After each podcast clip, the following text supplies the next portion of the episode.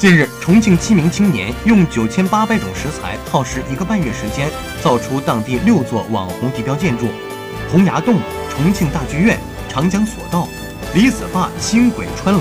解放碑等网红地标建筑。通过面条、饼干、腊肉、辣椒、土豆、山药、黑芝麻等传统食材组装而得以再次呈现。